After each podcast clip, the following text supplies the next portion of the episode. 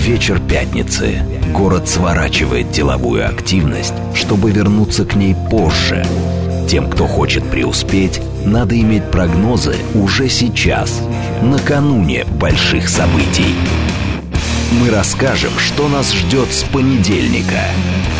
Еженедельный разбор будущего в программе «Накануне». Программа предназначена для лиц старше 16 лет.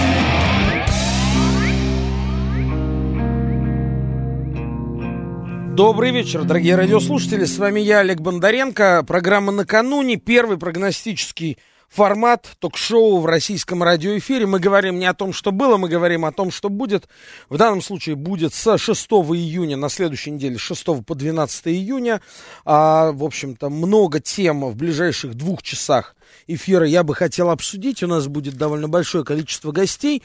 А прежде всего, конечно, это, а, и я думаю, это будет обсуждаться не одну неделю, но ближайшую неделю точно, итоги первого публичного мероприятия политико-экономического. Я имею в виду, конечно, Петербургский международный экономический форум, который сегодня заканчивается официально завтра закрытие, но по сути сегодня уже такой последний смысловой день а, этого форума. И, в общем-то, вы знаете, вот у меня лично такое впечатление сложилось. Может быть, я думаю, мы это сегодня еще не, много будем обсуждать.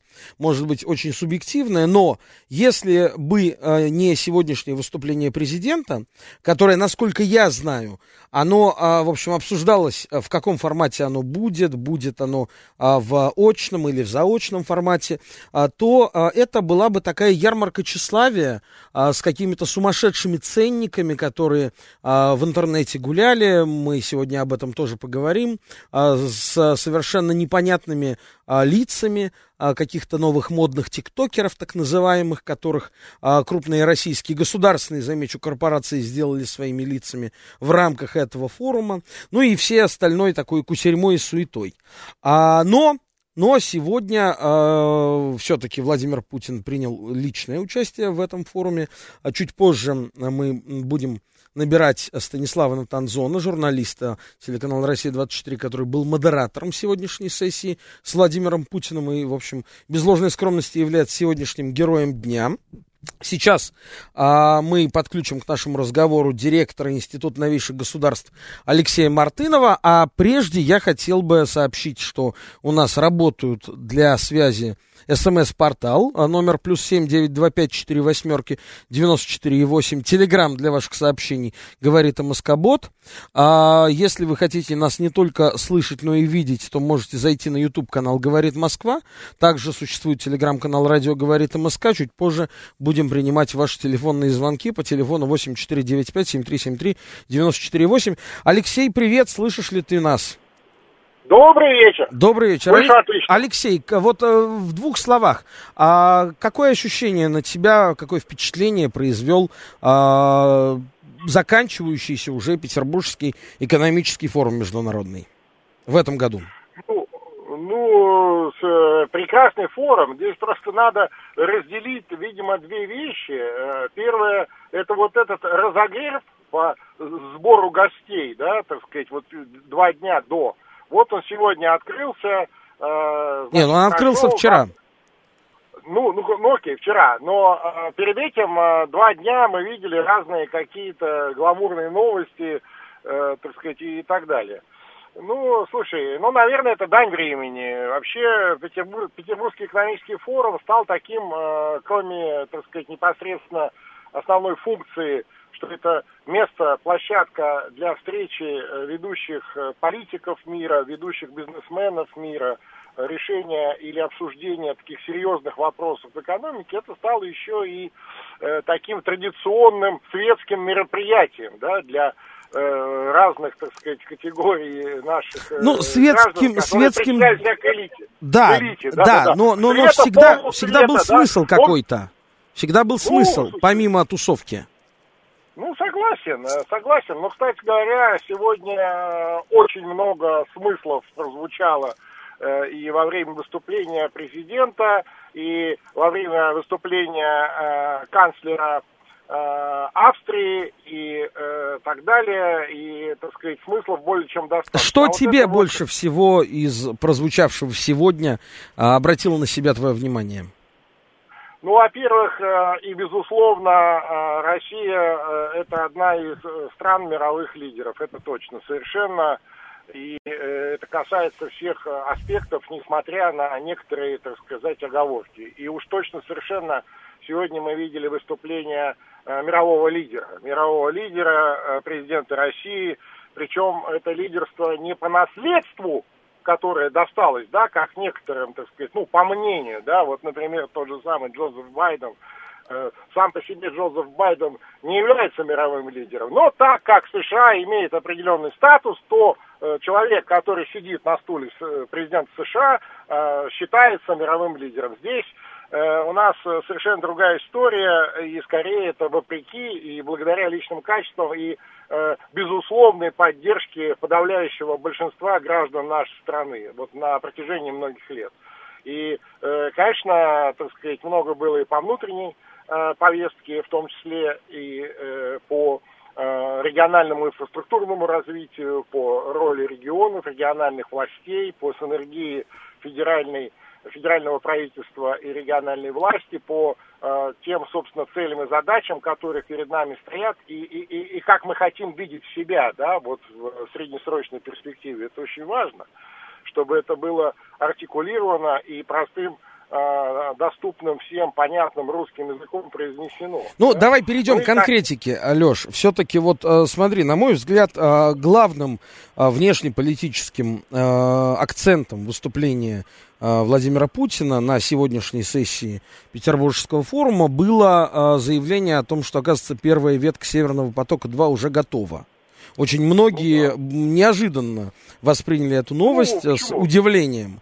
А вот ну, для тебя это было ожидаемо? Слушай, но для тех, кто, э, так сказать, погружен в тему или хотя бы внимательно следит за тем, как на самом деле развиваются события, а не по вот этим, знаешь, э, вбросом информационным с разных сторон, э, это неожиданностью не было. Это неожиданностью не было, и действительно вот э, один из уроков, я считаю, проекта «Северный поток-2» это то, что всегда нужно ориентироваться на собственные силы и не переоценивать разнообразных договоренностей с разными иностранными партнерами. Собственно, из-за этого же вот почти двухлетняя, ну там чуть меньше Э, задержка произошла. Помнишь, когда была такая массовая политическая атака, когда э, партнеры э, «Газпрома» э, под давлением, под политическим давлением отказались от контракта, отказались делать, нужно было срочно искать собственные мощности, они, оказывается, есть, и технологии, оказывается, есть, и все у нас есть, понимаешь? Другой ну, вот вопрос, смотри, что, наверное, да. да, еще важный момент, извини, что перебиваю, просто хочется э, так конкретизироваться. Сегодня Путин заявил, дословно цитата, на форуме, в ближайшее время мы будем работать над снижением вредных выбросов в качестве сырья и топлива, планируем использовать водород. Буквально вчера я слышал заявление Анатолия Чубайса, спецпредставителя нового спецпредставителя России по взаимодействию с различными международными организациями, который как раз говорил о том, что именно водородное сотрудничество может быть для России в ближайшее время актуальным. А телеграм-канал «Толкователь» в этой связи пишет вот что. А, привязка, а, это означает, значит, заявление Путина по поводу водорода означает, что привязка России к своему старшему партнеру Германии станет только теснее. Потому что своих водородных технологий промышленного масштаба у России нет – а даже вот нынешние э, технологии сжижения газа, СПГ, э, так и не освоили. На Ямале это делают французы и норвежцы, а в качестве младшего персонала выступают китайцы. Немцы построят нам 4-5 мощных водородных заводов и приспособят Северный поток-2 под перекачку водорода. Об этом давно говорят и в Германии, и в России. Это, соответственно, потянет за собой перестройку функциональности соседних территорий с Россией, в данном случае Украины и Белоруссии, и надобность их транзитных территорий отпадет. А, повысится, в свою очередь, значимость а, уже Балтийского региона, а, в первую очередь, стран Балтии. А, вот. Ну, а вместо уходящей под натиском зеленых экологов нефти у нас будет водород. Однако же рентный характер экономики в России останется и продлится на ближайшие несколько десятков лет. Вот как тебе такая ну, новость? Ну, это несколько, ну, это несколько утрированная точка зрения. Во-первых, у нас есть свои э, национальные технологии водородные. То, что э, последние годы разрабатывалось э, в недрах э, Росатома. Э, и у нас, к сожалению, э, часто э, скромно умалчиваются многие вещи по старой, так сказать, э, традиции. Э, многие вещи секретятся, пока они не реализованы, да, это как вот с гиперзвуковым оружием было, помнишь, как вот нет, нет, нет, потом бац и есть, да, и, и, и все развели руками. Сперва мультики, мультики, а потом, э, так сказать, сильно призадумались. Вот, приблизительно так же и, и здесь. И здесь нельзя говорить, что у нас нет. Ну, то есть есть. ты выступаешь с таких ура, ура оптимистических нет, позиций? Нет, нет, ну ни в коем случае, ни в коем случае. Ну, дело не в ура оптимистических каких-то вещах, а в реальности, в реальности, да. Реальность не так мрачна, как ее часто, э, так сказать, рисуют. Другое дело, э, что э, я бы хотел, чтобы вот этот вот э, нормальный э, диалог с, со страной и с обществом, да, который так блестяще удается первому лицу, я имею в виду президента Путина, ну, был, так сказать, э, распространен и на все остальные э, уровни нашей власти, понимаешь? Вот, к сожалению, этого критически не хватает, а вот эти пустоты часто заполняют вот эти разнообразные телеграм-канальчики, которые э, не всегда значит, э, чистоплотно интерпретируют те или иные вещи. А, ну хорошо, а, внешнюю политику обсудили, еще к ней вернемся. Помимо внешней политики, Владимир Путин, понимая, что в этом году, в общем, народ российский больше хочет слышать о развитии, собственно, государства российского в внутриэкономическом ключе, обратил внимание на то, что э, все-таки будет поддержана а, и продлена льготная ипотека для малого и среднего бизнеса до 1 июля 2022 года в размере 7%. А, очень интересную он использовал, наш национальный лидер, фразу. Он сказал дословно, это цитата, «доходы припали». Припали припали доходы у населения. Припали, ну вот будем припали. так теперь говорить. Доходы припали. Вот. А у нас на связи Дмитрий Потапенко, предприниматель, в общем, довольно известный человек-специалист по развитию малого и среднего бизнеса. Дмитрий, здравствуйте. Добрый день. А Дмитрий, как вам заявление президента по поводу доходов, которые припали? Ну, в общем, сложно как бы отрицать, что они припали, потому что они, они, они припадают уже последние 8 лет, и, мягко говоря, а, они будут продолжать припадать, потому что ключевой тут, ну, к сожалению, экономика такая штука, она не подчиняется командно-административным методам, как бы это ни хотелось, законы экономики жестче, чем законы всемирного тяготения. Да, это, это хорошая, ну, как это, фраза, там были действительно есть были неплохие шаги, которые сделаны, которые были озвучены. Если они будут озвучены в, взамен не будет э, никаких, э, так скажем, компенсаторных административных усилий, то есть, э, ну, есть возможность чуть-чуть подняться и малому. Что вы имеете в виду под компенсаторными усилиями? А, нет, ну, компенсаторно дело все в том, что я, к сожалению, за те там 30 с лишним лет, который существует а, бизнес в Российской Федерации, я не припомню, чтобы а, сама структура власти когда-нибудь отдавала хоть какие-то доходы, а, выпадающие доходы и без этого и не просила что-то взамен. Поэтому то, что было озвучено там за отменой НДС с общепита, новость однозначно положительная, однозначно правильная – а, и вопрос ее будет реализации, если за, опять-таки, в ответ не будет включен какой-нибудь механизм э, очередных э, контрольно-ревизионных органов. Вот и все. А вот мера по поводу продления до 1 июля 2022 года льготной ипотеки, но э, повышение на полпроцента, ее 6,5 до 7 процентов, как вы ну, оцениваете? Ну, это все-таки, если мы говорим про ипотеку, кого это коснется, то есть это коснется до, достаточного количества людей, но по, по целом, опять-таки, это надо смотреть по разрезе общей экономики. Поэтому эта мера хорошая, да, но подъем э, как раз э, ставки не очень хороший, потому что с учетом того, что мы только с вами чуть-чуть выше проговорили, сказали, что доход населения падает восьмой год подряд, а, тут как бы впору не поднимать э, ставку, а как раз ее ронять, потому что ставка все-таки даже в 6% на самом деле запредельная ставка – с точки зрения российского потребителя.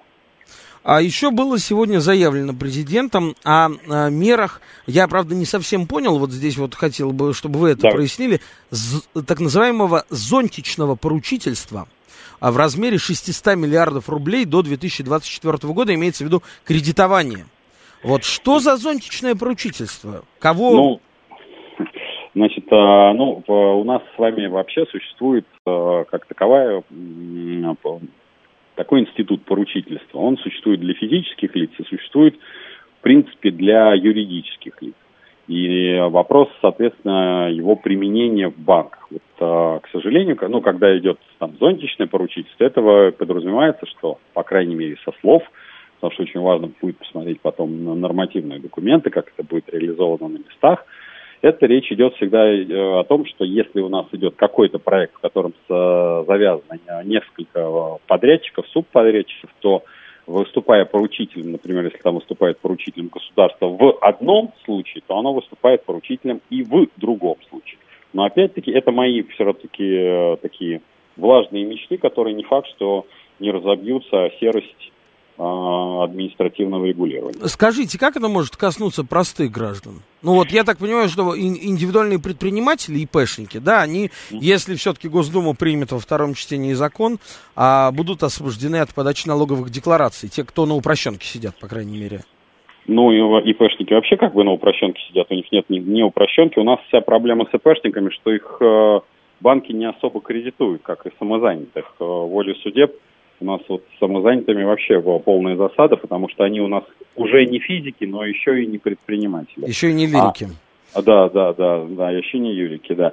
Вот, но поэтому все, что касается с ИПшниками, там э, всегда проблема с кредитованием, и по большей части ИПшники вынуждены брать э, деньги как физики. И, на мой взгляд, этот, э, два, вот этих два режима самозанятых и ИПшников нуждается куда в большей э, структуризации именно как раз для банков потому что сейчас ЦБ обязывает банки, ну это политика ЦБ, делать э, избыточное резервирование по кредитам как раз вот этих э, ИПшников. Поэтому здесь не, не совсем вопрос э, даже к правительству, это вопрос э, к ЦБ, а как он будет работать, ну, сейчас сложно сказать. Алексей, на твой взгляд, обращаюсь да. к политологу Алексею Мартынову, вот озвученные да. мы меры поддержки а, в постпандемийной ситуации от президента малому и среднему бизнесу, насколько они удовлетворительны и достаточны? Ну, слушай, мер поддержки всегда недостаточно, да, просто потому что всегда хотелось бы лучше и больше. И мне кажется, э, здесь э, логика в том, что насколько это возможно, то есть действительно вот в тех условиях, в которых мы сегодня находимся – и они довольно масштабные, надо сказать, довольно масштабные. Ну, понятно, что еще раз, э, всегда хочется больше, всегда хочется больше, но с другой стороны, э, знаешь, все-таки э, предпринимательство подразумевает, так сказать, и собственные какие-то усилия, да, нежели только рассчитывать на поддержку государства. Но поддержка государства, безусловно, должна быть, она есть. Хорошо, Дмитрий, спасибо, что были с нами. А, все уже у нас время вышло. Спасибо, Дмитрий Потапенко, а, предприниматель, специалист по среднему и малому бизнесу, а, был сегодня с нами. Говорили мы по поводу а, тех мер, которые президент Путин объявил сегодня на сессии Петербургского экономического форума.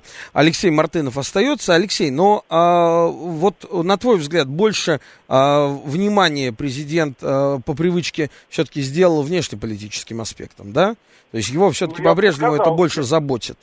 Ну, и... ну во-первых, э, так сказать, все-таки это международный экономический форум, я подчеркну, да? да. В зале присутствовал там и принц, э, так сказать... Э, принц Катара и канцлер Австрии. Катара, да-да. Из международных Австрии, гостей.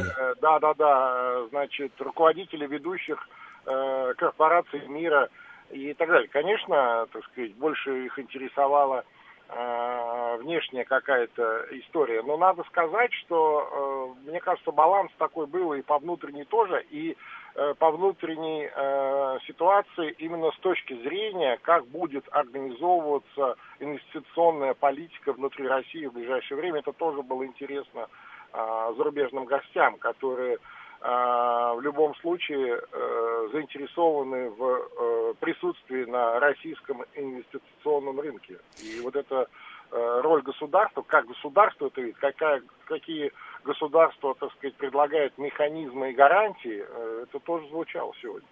А у нас с нами на связи сейчас Станислав Натанзон, журналист телеканала «Россия-24», модератор сегодняшней сессии а, Петербургского экономического форума с Владимиром Путиным. Станислав, привет!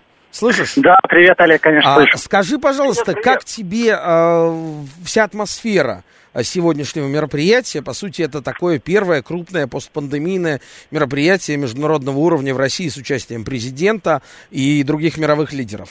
Да, ну я вот сегодня уже говорил, а, что это, знаете, чем-то похоже на школьное 1 сентября, когда все давно не виделись и после лета встречаются, очень рады, обнимаются, рассказывают друг другу, как они это лето провели, только тут речь не о лете, а тут речь практически о годе жизни, который мы были на изоляции, вдалеке друг от друга, общаясь э, по видеосвязи. И вот, э, наконец, э, смогли, что называется, обняться. Действительно, первое такое мероприятие, все отвыкли от такого формата, просто, ну, физически отвыкли, давно такого не было. Э, Все-таки видеоконференции, они обычно э, довольно... Э, они обычно довольно... Станислав, Они, слышишь? извините, это по, по дороге, да. да, по дороге меня тут просто встречают. А, да. Значит, а, а, все, все отвыкли. Извините, сейчас, секунду. А, простите, пожалуйста, видите, мы встречаемся как раз пример того, о чем я рассказываю. Люди Хорошо, Стас, можешь, можешь раз сказать, вот можешь, просто в коридорах знаком. Можешь, можешь да. ответить на вопрос. Э, звучали претензии в отношении этого форума, что а, много а, сейчас было формы и мало содержания.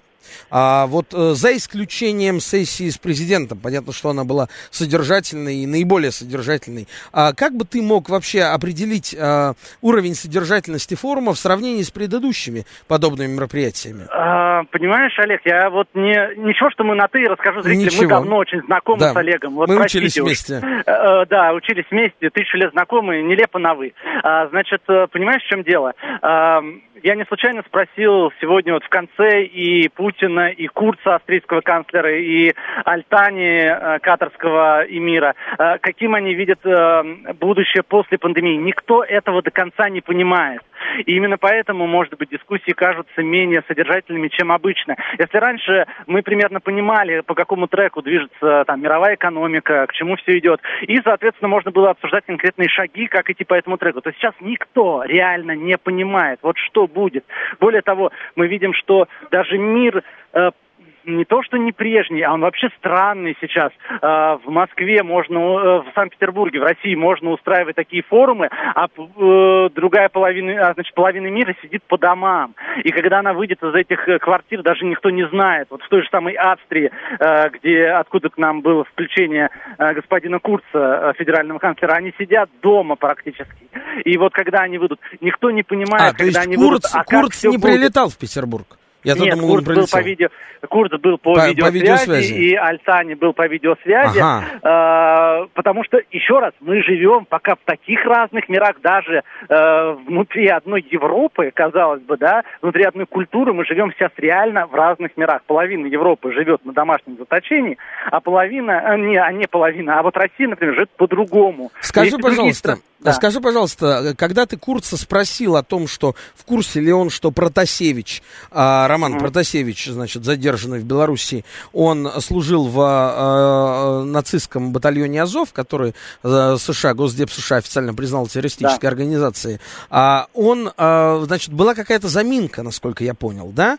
Как, а, как он да. отреагировал на это? Понимаешь, в чем дело? Мне было важно понять, в том числе, э, э, знает ли э, господин Курц, во-первых, первое я хочу сказать, что я очень благодарен Э, и господину Курцу, и э, Эмиру Альтане, ну и, конечно, Владимиру Путину за такую возможность откровенно поговорить и задавать любые вопросы.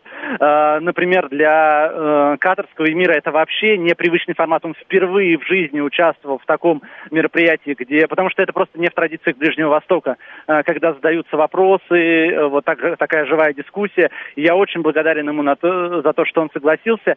И господину Курцу очень благодарен, потому что э, все понимаем, что Австрия это не та страна Европы, из-за которой у России и Европы конфликты, да? Это наоборот, можно сказать, очень близкая России страна, очень э, хорошо относящаяся к России страна. Да, но все-таки по поводу реакции вот, Курца. Так вот, я ему благодарен за то, что он был готов отвечать все равно на любые вопросы, хотя он не всегда несет ответственность за вот те сложные отношения. Так вот, э, мне было интересно понять, вообще знают ли европейские лидеры о том, э, кто э, такой Роман Протасевич, что он да, был журналистом, но в его жизни были и другие эпизоды. В частности, он э, служил в нацистском батальоне. И мне показалось, что он этого не знал. Вот честно, я не знаю, так это или не так, может, и знал, но вот мне по реакции показалось, может, я не прав, что он этого не знал. И, может быть, он сейчас почитает и узнает. Вот. Э, ну, вот так. Хорошо. А, Стас, оставайся с нами. Алексей, мы, к сожалению, должны уже прощаться. Знаю, что у тебя начинается другой эфир. Сейчас выпуск новостей и продолжим. Еженедельный разбор будущего в программе «Накануне». «Накануне».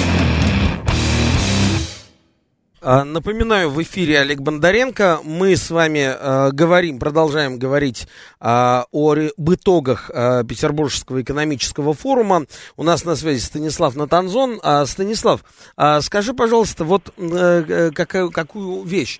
А насколько, во-первых, э, я так понимаю, у тебя это было первое общение в таком формате с мировыми лидерами? Или уже не первое? Э, нет, ну в таком формате первое, да, чтобы такую, э, чтобы пленарную сессию такого глобального форума, конечно, первый раз. Я вообще вел разные э, форумы, в том числе экономические, ну, в основном экономические, вот, но не, конечно, не на уровне пленарки с первыми лицами. Так, ну вот, а скажи, пожалуйста, Себастьян Курц, он же нашего с тобой поколения, да, даже чуть помоложе, ему ну, там да, где-то да, 35, да, 30 середины, да, да, 33. Примерно, да. А вот угу. насколько он тебе показался в этом смысле политиком, который отличается по своему внутреннему а, по своей внутреннему, так сказать, менталитету и внутренней архитектуре от э, Владимира Путина, например?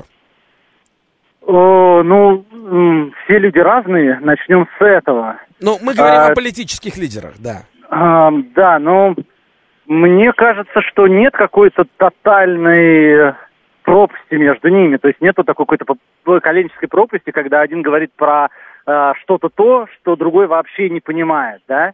Вот, э, там про, как вы слышали, наверное, Владимир Путин и соцсети э, вполне комментирует там. То есть он Эм, не знаю, в той же самой, они находятся в одной и той же повестке, они, э, может быть, по-разному немножко смотрят на мир, но не, я не почувствовал какого-то поколенческого разрыва.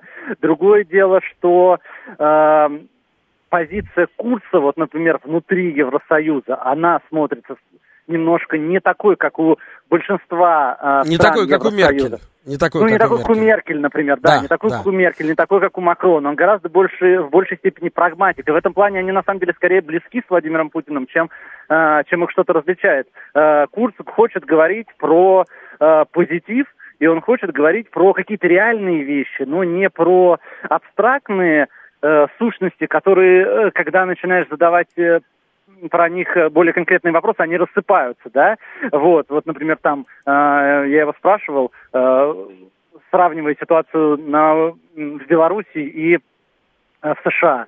Вот почему вы тут повели себя так, а там повели себя так. Ну, видно по его ответу, что ему самому даже как бы на самом деле не до конца понятно, почему Евросоюз на разгон протестов в Беларуси отвечает так, а на разгон протестов в США отвечает по-другому.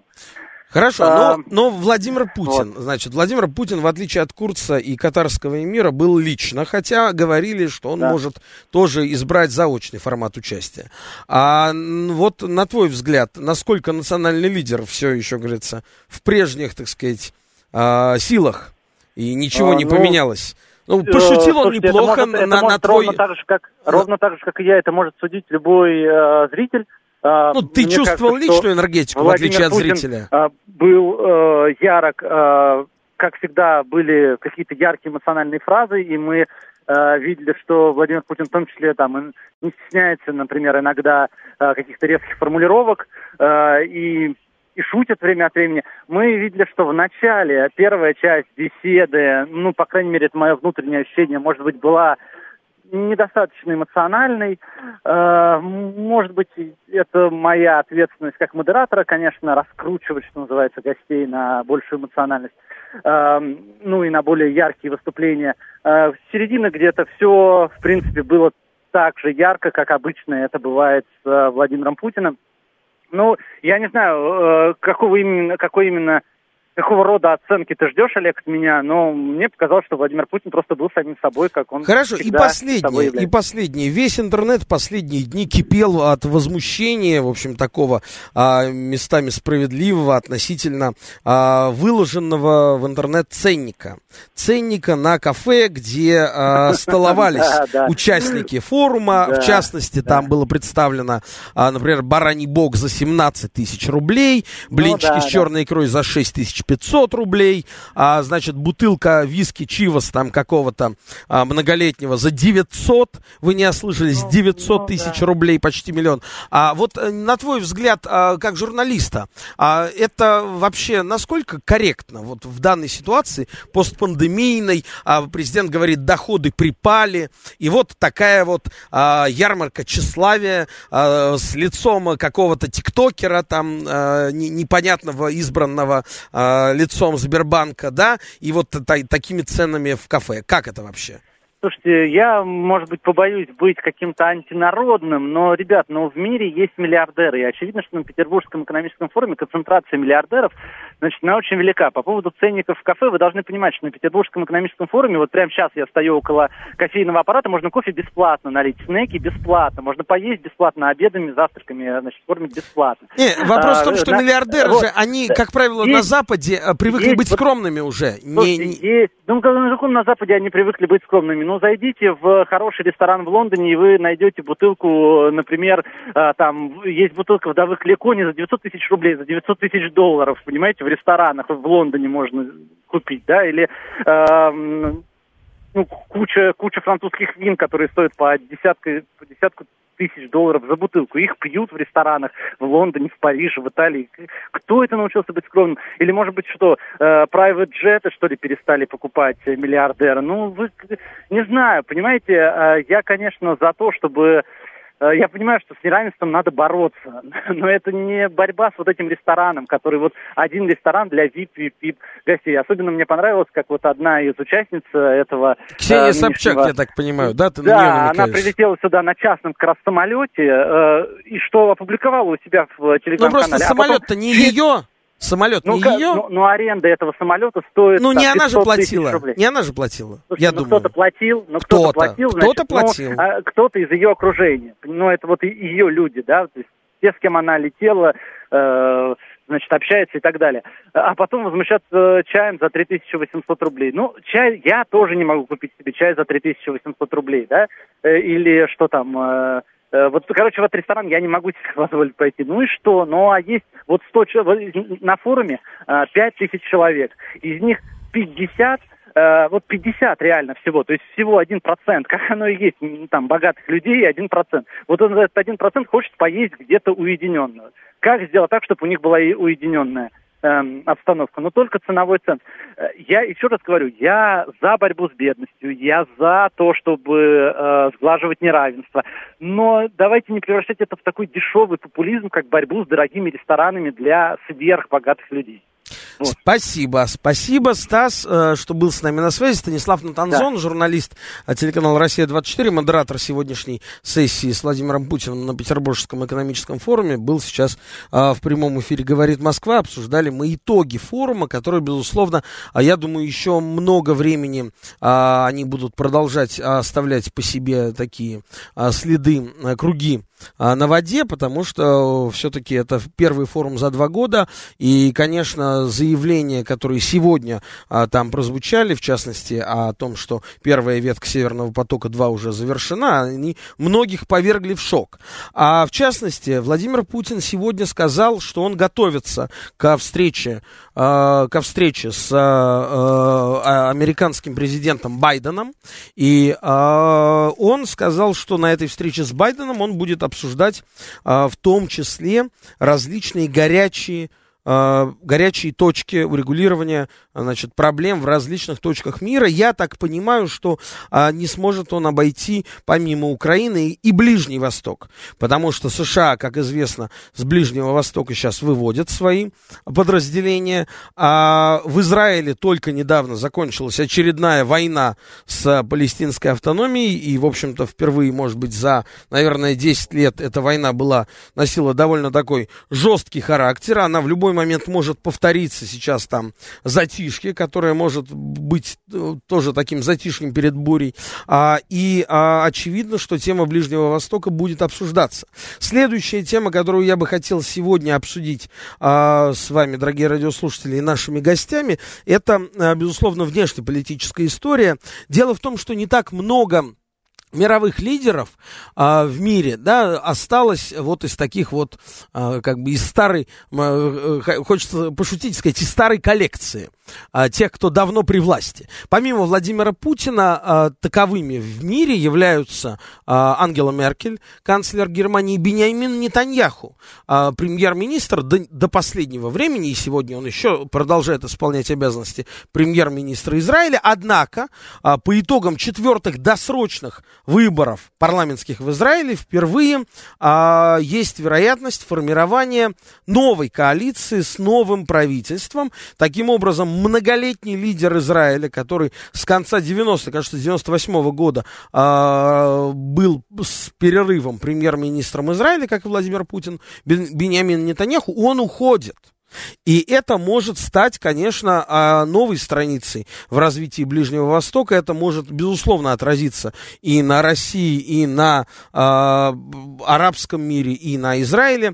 У нас сейчас на связи писатель, публицист из Петербурга, опять из Петербурга, да, Исраиль Шамир. Исраиль, приветствую вас. Добрый день, Олег. Исраиль, а что, закончилась эпоха Нетаньяху? Ну, это еще, конечно, э, не, не наверняка. То есть э, есть шанс на то, что через неделю э, действительно Натаньяу сместят. Но, правда говоря, Натаньяу уже был э, в этом кино, его уже смещали, и он вернулся.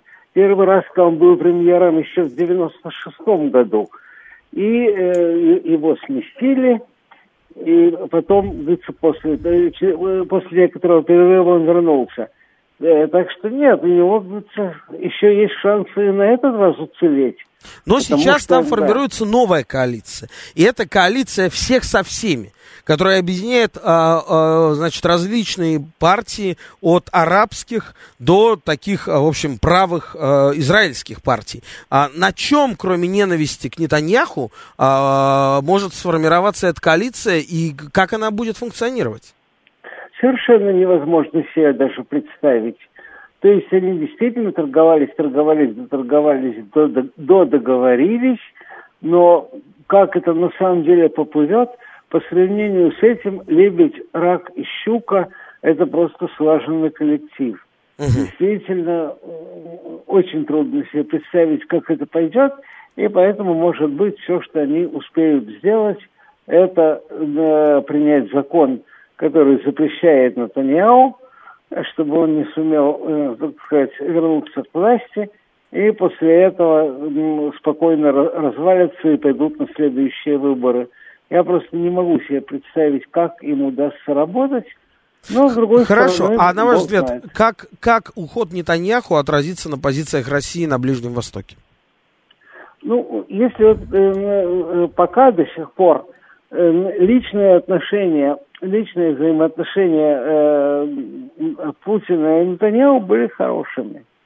Очень э, хорошими. Нетаньяху да, регулярно очень... приезжал в Москву, участвовал да. в бессмертном полку. Да, он все время приезжал, он никогда не забывал попросить что-нибудь у России. А и что, что он просил у России и что давала ему Россия? У, у него были просьбы каждый раз. Не было случая, чтобы человек уехал без подарка. Э, ну, и подарки, все эти, конечно, очень каждый раз грузили в Россию. Например, э, ну, хотелось ему, э, чтобы Россия достала для него в Сирии останки израильских солдат, которые там погибли 20-30 лет тому назад, и чтобы их можно было бы отвезти в Израиль в канун выборов, чтобы таким манером повлиять.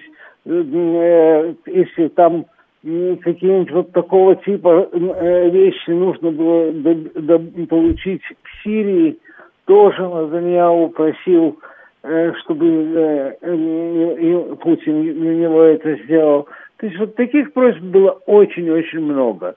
Но э, пользы от Натаньяу, правду говоря, не было. А, спасибо, Израиль. Оставайтесь с нами. Значит, у нас сейчас есть еще один гость, гость из Израиля, Цви Зильбер, главный редактор радиостанции «Лучшее радио». Здравствуйте, господин Зильбер. Слышите нас? Приветствую, добрый вечер, да, конечно. А, э, скажите, Цви, насколько вообще корректно сравнить Путина и Нетаньяху? Я вот начинал а, эту часть эфира с того, что не так много осталось в мире лидеров из старой коллекции. А, Путин, Меркель, Нетаньяху, а, там мо- можно еще найти, конечно, в Азии и в Африке а, людей, кто занимает свои посты во власти по 20 лет, но их мало. А вот насколько корректно это сравнение, на ваш взгляд? Ну, я не знаю, я тоже наблюдаю некоторые параллели. И это такой параллели такого сильного, можно даже сказать, авторитарного лидерства, который за то, чтобы там мочить террористов в сортире, и который внушает, э, ну, это, это я имею в виду в плане имиджа, конечно же, который внушает вот такую уверенность в том, что он знает правильный путь, в том, что он лидер нации, он защитит ее от каких бы то ни было там э, перипетий, интриг э, э, враждебного окружения и так далее. Просматриваются, конечно, какие-то параллели, но э, Бениамин Нетаньяу э, работал в гораздо менее благоприятной среде. Если мы будем сравнивать с Путиным и в гораздо более враждебном окружении, ему приходилось каждый раз творить чудеса, чтобы побеждать на выборах снова и снова. И я, кстати, э, вовсе не являюсь э, сторонником э, вот этой идеи, что Биби надо уйти просто потому, что он давно у власти. Мне кажется, что э, в, в этой ситуации у Израиля было два, в общем-то, правильных пути. Первый, я имею в виду момент, когда э, против Нетаньяу возбудили уголовные дела, обвинения в коррупции. Было два пути. Первый путь, оба пути хорошие, на мой взгляд. На мой взгляд. Первый путь это принять французский закон, который предполагает, что против действующего президента во Франции, да, в Израиле это был бы премьер-министр, все эти судебные дела, если речь идет о каких-то тяжких преступлениях, убийстве, насиловании, не дай бог, или чем-то еще таком, то все, значит, судебные, все уголовные действия против него Э, все судебные действия против него замораживаются до того момента, пока он закончит свою политическую карьеру, и после этого можно будет его судить. Так было, например, с Николя Саркози. То есть я правильно Либо... понимаю, как только Нетаньяху перестанет быть премьер-министром, а у него очень отчетливо замаячит перспектива тюрьмы? Нет, нет, нет, это не так. У него уже они маячат, потому что суд уже идет процессом. Я просто говорил, что Бенемину Нетаньяу надо было давать работать. Он хороший премьер-министр, и ему не давали работать, потому что человек, который должен 3-4 дня в неделю посвящать заседаниям со своими адвокатами, подготовке к судебным заседаниям, э, не может быть полноценным премьер-министром. Человек, который без конца полощет в средствах массовой информации и благосфере, э, перепечатывая всякие всевозможные выдержки из протоколов допросов, показаний свидетелей. Это очень Э, подрывает доверие к лидеру и в буквальном смысле не дает ему работать. Э, так что это была первая возможность. В Израиле надо было принять этот французский закон и дать человеку спокойно управлять страной, потому что все-таки лидеры меняют на выборах, а не в суде. Вторая возможность, которая была, это должен был сделать сам Бенjamin Нетаньяу, он должен был сказать, ребята, вот я оказался в такой невероятной ситуации, я хочу э, заняться полностью тем, чтобы спасти свою репутацию, я хочу пойти в суд и доказать там свою полную невиновность. После этого я вернусь в политику и снова попрошу ваши голоса. Если вы меня изберете, я вернусь в политику. Он должен был уйти, передать кому-то бразды правления в своей партии. В ну, политики, партии. да, не очень любят уходить. Скажите, пожалуйста, Цви, а вот сейчас новая коалиция, из кого она состоит, и все-таки вокруг чего она может, если может, на ваш взгляд, быть сформирована? Знаете, весь парадокс, что это только, это, что это тоже коалиция Нетаньяу. Только, только это коалиция против Нетаньяу. Да? Это восемь кошек, которые победили одного старого большого тигра – это случилось. И, э, в общем-то, в эту коалицию вошли ну, абсолютно никак не сочетаемые партии. И э, я не очень сейчас могу давать какие-то прогнозы, насколько это правительство будет дееспособным. Вообще у нас, как правило, правительство национального единства, которых не объединяет какая-то общая идеология, это обычно такое правительство паралича оно мало что хорошего дает и э, практически никогда не проводит никакие реформы, а сегодня, в общем-то, надо выводить страну из кризиса, э, связанного с короной. Корона у нас практически уже сошла на нет, и вот через две недели после того, как э, у нас прошла, ну, практически тотальная вакцинация, с ближайшего воскресенья уже начинают прививать детей с 12 лет – так что мы считаем, что корона уже у нас, э, скажем так, позади, но теперь надо восстанавливать экономику.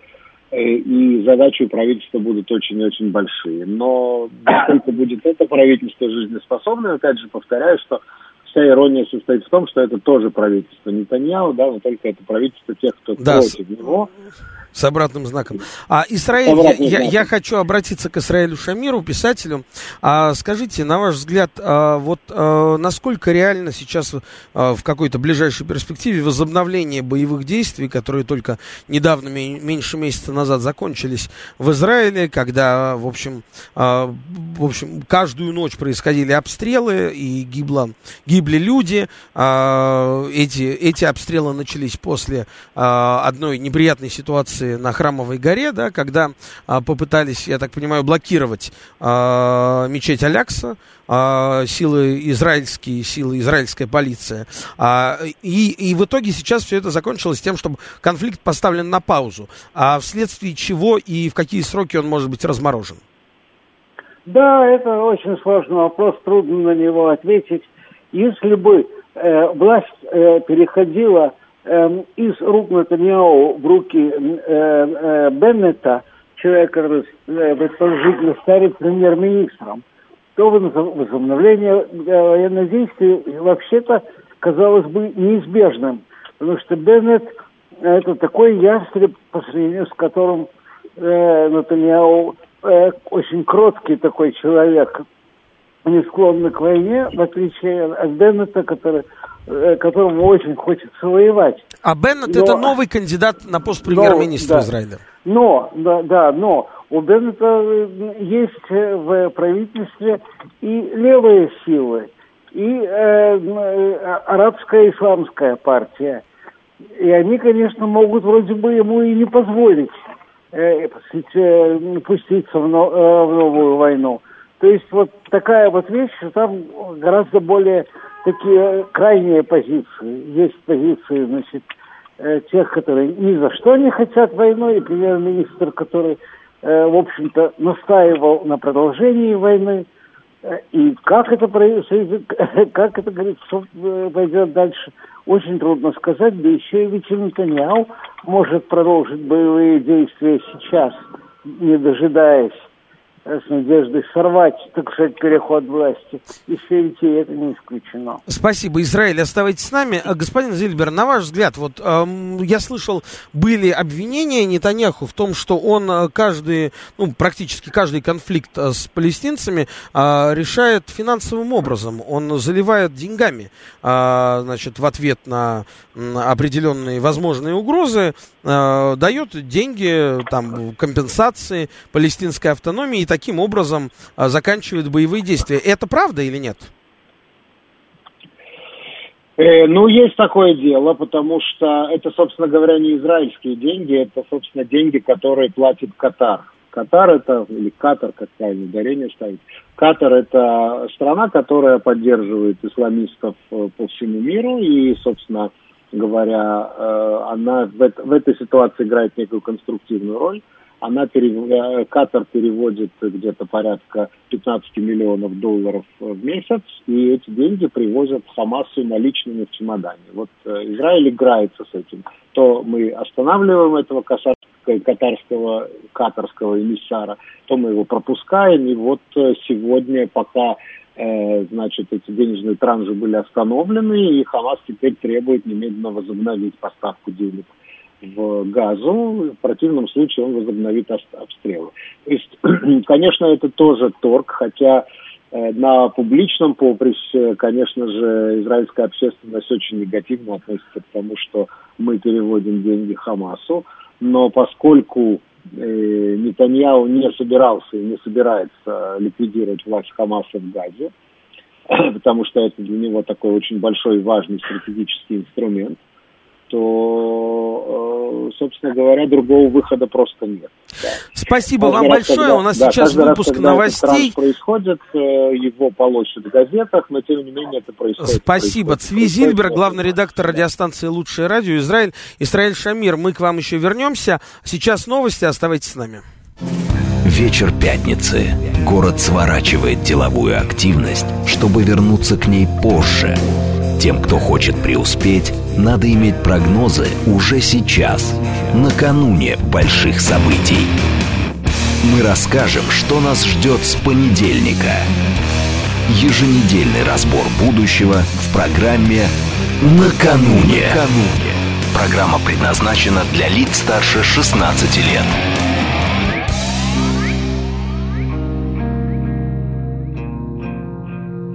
И снова здравствуйте. Продолжаем эфир первого прогностического ток-шоу.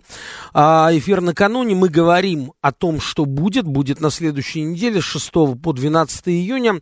А в первой части программы мы обсуждали э, итоги Петербургского форума, которые, я думаю, в ближайший месяц еще нам будут задавать повестку. И а, удивительную вещь, вот хоть и нам тут пишут, давайте побольше об Израиле и еврейских проблемах, в России же все хорошо, иронизирует Магомед. А, нет, Магомед, в России все совершенно нехорошо, к сожалению, и мы об этом говорим, и будем говорить. А об Израиле мы говорим по одной простой причине. Там грозит закончиться целая эпоха. Четвертьвековое правление Бениамина Нетаньяху, знаете, можно провести параллель с Россией. Поэтому э, здесь э, надо, знаете, смотреться иногда в зеркало и понимать, что у нас будет, отталкиваясь от, от каких-то других вариантов. Исраиль Шамир у нас на связи, это э, публицист, писатель довольно известный.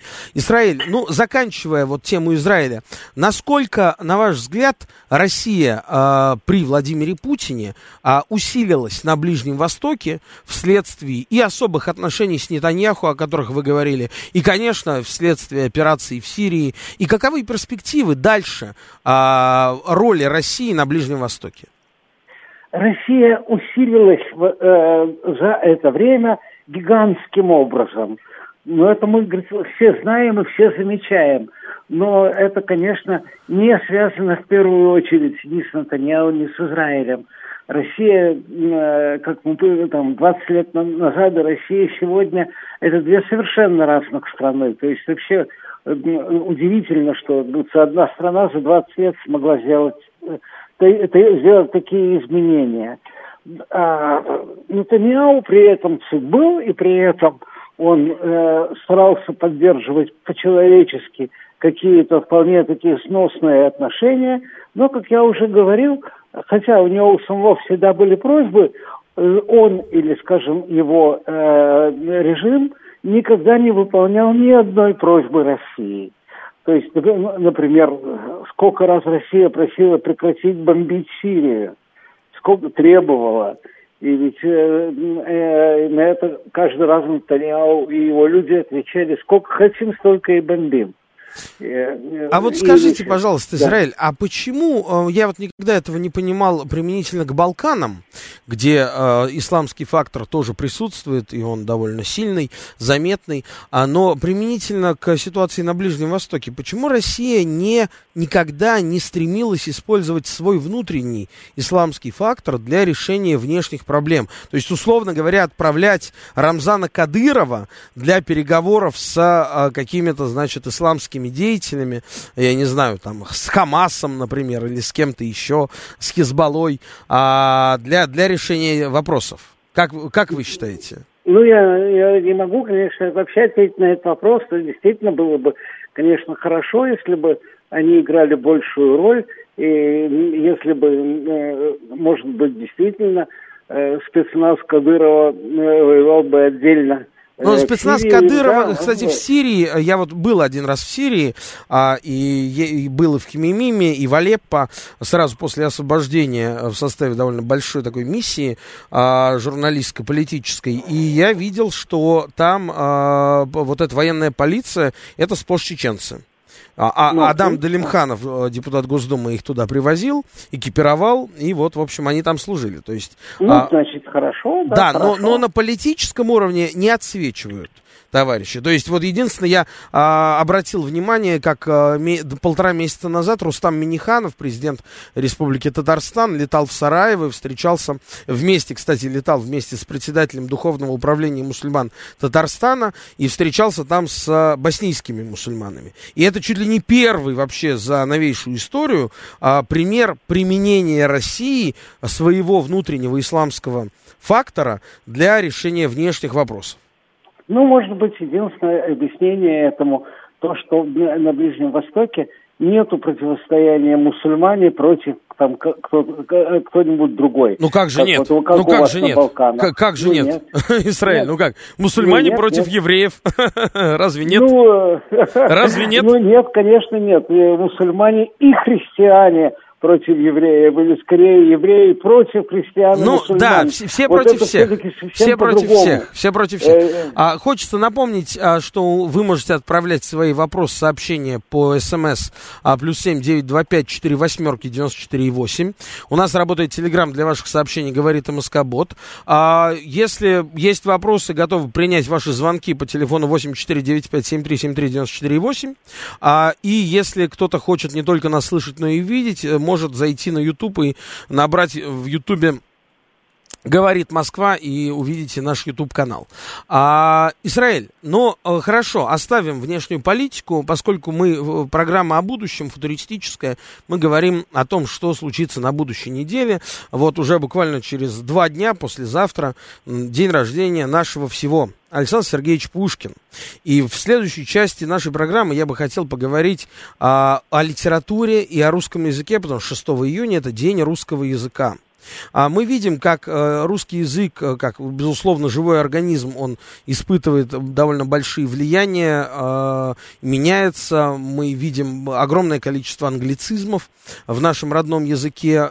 Наш язык даже сегодня уже отличается от того, на котором мы с вами, дорогие радиослушатели, говорили даже 20 лет тому назад. А, другие есть фишки, другие есть слова-маркеры. Да? Вот мы буквально на прошлом эфире говорили с деканом одного э, факультета Ранхикс о том, как э, можно просто определить по неким словам э, человека поколения. Да, сейчас есть какие-то такие слова-маркеры, типа, ну, для молодежи токсично, там еще какие-то слова. А, Израиль, на ваш взгляд, вот с точки зрения развития языка, э, насколько опасно э, активное заимствование каких-то внешних и, и, и народных э, и слов, и понятий, которые уже входят в, в нашу жизнь, э, и, ну, вот, каршеринг, например, да, ну, вот уже там в пол, пол Москвы, ну, не пол Москвы, ну, какая-то ее часть, я утрирую, конечно, ездят на каршеринге, и никому в голову не приходит э, употреблять другое слово, да, аренда автомобиля или еще что-то. Э, это вот как, на ваш взгляд, как писателя? Да, эта же вещь была и во времена Пушкина. Как вы помните, в те времена спорили, как надо говорить тихогромы или фортепиано. Э, то есть это спор не новый в языке, насколько может э, взять язык, э, чужие слова, а насколько ему надо это переделывать. Э, в Израиле тоже эта проблема, конечно, есть, и тоже каждый раз решается по-новому некоторые слова – берутся прямиком из английского, когда-то раньше брались из русского, а, конечно, а другие слова э, переиначиваются, проводят, э, переходят на свой. То есть и то, и другое бывает. И, конечно, если очень сильная культурная жизнь и нет культурной зависимости от внешней державы, то тогда э, слова больше переделываются, а если зависимость культурная сильна, то тогда эти слова больше остаются.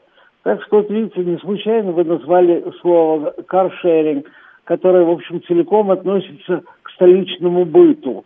Навряд ли люди, которые там живут, скажем, в Орле, они вообще даже и знают, что это, или, по крайней мере, наверное, с этим и не сталкиваются. Ну, Израиль, мы, мы с вами сейчас э, вещаем на радиостанции «Говорит Москва» для жителей, в первую очередь, а, столицы и столичного региона, так что об этом и говорим. А знаете, вот какой момент меня волнует? Во-первых, вы сейчас правильно сказали насчет э, вот этого фактора орбиты культурной. А, получается, мы, оста а, мы остались как страна, как культура в орбите Запада, в орбите части а, Америки до сих пор мы не обрели ну, свою культурную независимость. И это касается кинематографа, да. Посмотрите, какой набор фильмов можно увидеть в кино. Это касается а, всего прочего, да. Посмотрите, опять же, на какие рынки заточены а, наши режиссеры, где, а, кому они стремятся понравиться. А, в общем-то, практически, ну, я сейчас даже на пальцах одной руки не перечислю а, режиссеров, которые бы были заточены на глубинный народ. А, так или иначе, все все из них хотят в Канны, хотят а, на Венецианский фестиваль, там еще куда-то, еще куда-то. А, получается, мы остаемся культурной колонией? Ну, э, колония, наверное, сильно сказано, но, конечно, культурная зависимость очень сильная, но ее испытывают и другие страны, э, и Франция, и Германия испытывают страшную культурную зависимость от Соединенных Штатов, как в свое время культурная Греция испытывала от некультурного, но сильного Рима. То есть это вот такая кажется, ситуация, в которой мы живем. А, у нас есть на связи Всеволод Емелин, поэт. Э, здравствуйте, Всеволод. На ваш взгляд, на ваш взгляд, насколько, насколько вот э, культурному суверенитету России угрожает что-то, на ваш взгляд, как э, человека слова? Ну, на мой взгляд, ему не угрожает ничего, вы понимаете все-таки Россия всегда, культура России всегда считала себя частью западной культуры, как ни крути. Начиная от иконописи, кончая авангардом в живописи, начиная от Пушкина и кончая там, я не знаю, Набоковым. Э, все это было западные дела учитывая, ну, вы подумайте про глубинный народ. Вот. Э, я не очень понимаю, что сейчас значит термин глубинный народ. Ну неужели вы думаете, что Пушкин писал для глубинного народа? Он писал для нескольких десятков тысяч людей, которые французский язык знали гораздо лучше, чем лучше, чем русский. Ну, о чем говорить тут? Поэтому... Но писал он, однако, по-русски, а не по-французски, Он да? писал, да, он писал по-русски, действительно. Но еще раз, он, и используя русские образы, вот мне кажется так, русская культура – это филиал западной культуры, своеобразной несколько, а представить себе, что она совершенно как-то особая, я этого не, не вижу и не могу себе представить. Исраиль, вы согласны? Ну, э, в некотором смысле весь мир, в некотором смысле... А сделайте Китай, потише, пожалуйста, радио, у вас фонит. У меня нет. Ага. Э, э, в, некотором смысле, в некотором смысле весь мир сегодня это филиал вот такой западной культуры, и это касается и Японии, и Китая, и любой другой страны. То есть есть действительно вот такая вот мощная, условно говоря, единая цивилизация, которая во многом э, выросла в Европе. Э, но, так сказать, несмотря на это, существуют и какие-то каждый раз собственные автохтонные силы, которые могут в те или другие моменты оказаться противоположными э, вот этому вот вектору э, глобальному. То есть это, знаете, спор, который идет вечно. Э, у японцев, например, был когда-то очень мощный спор с китайской культурой, которую они приняли, а потом, когда, когда уже приняли, наоборот, стали с ней бороться и показывать свою собственную особенность. И в России тоже это было, и, может быть, будет снова, тем более, что вот эта вот глобальная э, культура, она, в общем-то, ведь переживает сейчас, ну, совсем не самые лучшие свои времена – не то чтобы на Западе, знаете, была сейчас какая-то заметная культура, которую вот прямо нужно сегодня черп- черпать. То, что было общее, там, 19 век, 20 век, это, конечно, общее, но то, что сегодня производят э, в Америке, это, я думаю, не имеет большой ценности. Вы знаете, я э, в своей жизни э, несколько лет проработал на Украине, а, было все это до событий 2014 года, и 6 а, июня начинался традиционный фестиваль «Великое русское слово» в Крыму, тогда еще украинском Крыму, а, который продолжался неделю до 12 июня, до Дня России, и каждый раз это было такое, ну, в общем, культурное явление для украинской части русского мира. Что я могу сейчас заметить, спустя вот 10 лет после э, этих событий, э, раньше был какой-то единый так или иначе, в медийном плане, в литературном плане, единый русский мир. Он касался какого-то медиаполя русских на Украине, русских в Прибалтике, в Латвии прежде всего, русских в Германии, да. Он касался писателей, а, которых читали, в общем-то, перекрестным образом везде, если они издавались по-русски. Это, может быть, было 15 лет назад, 10 лет назад, но сегодня а, этого просто нет – когда происходят, например, какие-то события в русском мире Риги, об этом никто не говорит в Москве. Хуже, об этом никто не знает в Москве. Даже из журналистов, там, из пишущей братьи.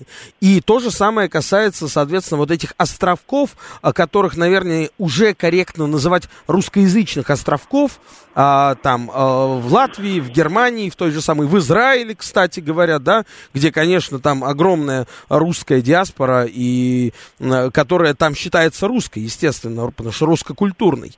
И, естественно, на Украине Украине. А почему, на ваш взгляд, я хочу адресоваться к нашим гостям Всеволоду Емелину, поэту Исраилю Шамиру, писателю, почему произошло за последние 10-15 лет вот это вот э, странное разобщение русского мира в различных странах, а, и нет больше единого пространства? Израиль. Может быть, дело в том, э, что э, в России сейчас как-то действительно не так много интереса к тому, что делают Э, скажем, русские в Израиле, Палестине или там русские э, на Украине, что это как-то стало очень минорным делом. Э, им кажется, как-то в России, в России как-то кажется, что это все не настолько актуально и настолько интересно, когда вместо этого они могут интересоваться чем-то другим. Может быть, с этим связано, может быть, э, с чем-либо другим. Э, я затрудняюсь сказать, но действительно э, интерес, скажем, э, русских общин за границей к культуре в России, он, по-моему, ничуть не убывает, он, по-моему, как был большим, так и остался. И если что-то, он даже, говорится, стал больше. Но другой вопрос, что сейчас в России тоже не, культура не бьет ключом. Тоже, кстати, не так уж, чтобы выходили замечательные произведения одно за другим и влияло, чтобы это могло повлиять на происходящее. Но, конечно, вот сейчас будем надеяться, что вот новый, новый руководитель э, Россотрудничества, э, который человек, который хорошо знает э, э русские общины за рубежом, как-то сможет снова оживить вот эту связь между общинами – я по большому счету сравниваю всегда это с взаимоотношением, скажем, э, Англии и англоязычной э, литературы в Индии, где действительно, наверное, самая мощная такая э, иностранная литература. То есть все это, говорится, Но ну, есть. Я, я не могу не упомянуть а, в этой связи буквально вчерашнее интервью, а, которое вышло у упомянутого вами Евгения Примакова, директора Россотрудничества, в, э, интервью в газете «Известия», где он а, совершенно спокойно а, предлагает русским а, тех же самых стран Балтии самостоятельно за свой счет открывать русские дома и продвигать русскую культуру. А вот а, та, та, такой вот подход, который, в общем, был, имел место он. Он имел место в 90-х, когда государство российское бездействовало и лежало в руинах. А тогда был такой подход. И многие люди, действительно, занимаясь самопожертвованием за свои деньги, там, э, устраивали какие-то конкурсы, э, продвигали русский язык. И многие, кстати, до сих пор этим занимаются. Другое дело, что а, корректно ли об этом говорить сегодня в таком ключе? Я не уверен. Всеволод Емелин, да. что вы думаете? Ну, я скажу первый пункт. Писать лучше надо. извините, пожалуйста. Когда писал Толстой, вот было в мире два великих человека, которых знал весь мир. Толстой и Ганди, с которым поговорить сейчас нельзя Владимиру Владимировичу Путину. Пункт, пункт второй. Понимаете, в чем дело? И российское пространство, литературное, там, ну, я отвечаю за литературное, я думаю, и другой культуры, оно сейчас настолько сегментировано, что очень часто члены одной тусовки представления не имеют, что пишут в другой тусовке. Что вы хотите, чтобы они знали, что пишут там, я не знаю, э, в Приднестровье, там, в Беларуси или в Харькове. А почему? Вот, вот почему, а потому Сева? что очень разные у людей взгляды, и нету настоящего настоящих талантов, нету настоящих культурных авторитетов, которые бы признавались всеми. Поэтому я, кстати говоря, думаю, что вот ваша надежда на товарища Новикова, или как э, кого там сейчас избрали председателем Россотрудничества, что придет какой-то Примакова. начальник, э, Примакова, да, и сделает так, что все будет хорошо, и всем все, и все друг другу станут интересны, по-моему, это какая-то, ну, извините, утопия. Вот. Писать лучше надо. Появится великий русский. Вот вы говорили про какой-то фестиваль в Киеве. Я про него вот первый раз... В Крыму. Он был в Крыму. В Великое Крыму, русское да, слово. Да, Да. да. Я вот про него первый раз услышал. Но я знал про киевские лавры, допустим. Был фестиваль, он, по-моему, и сейчас есть.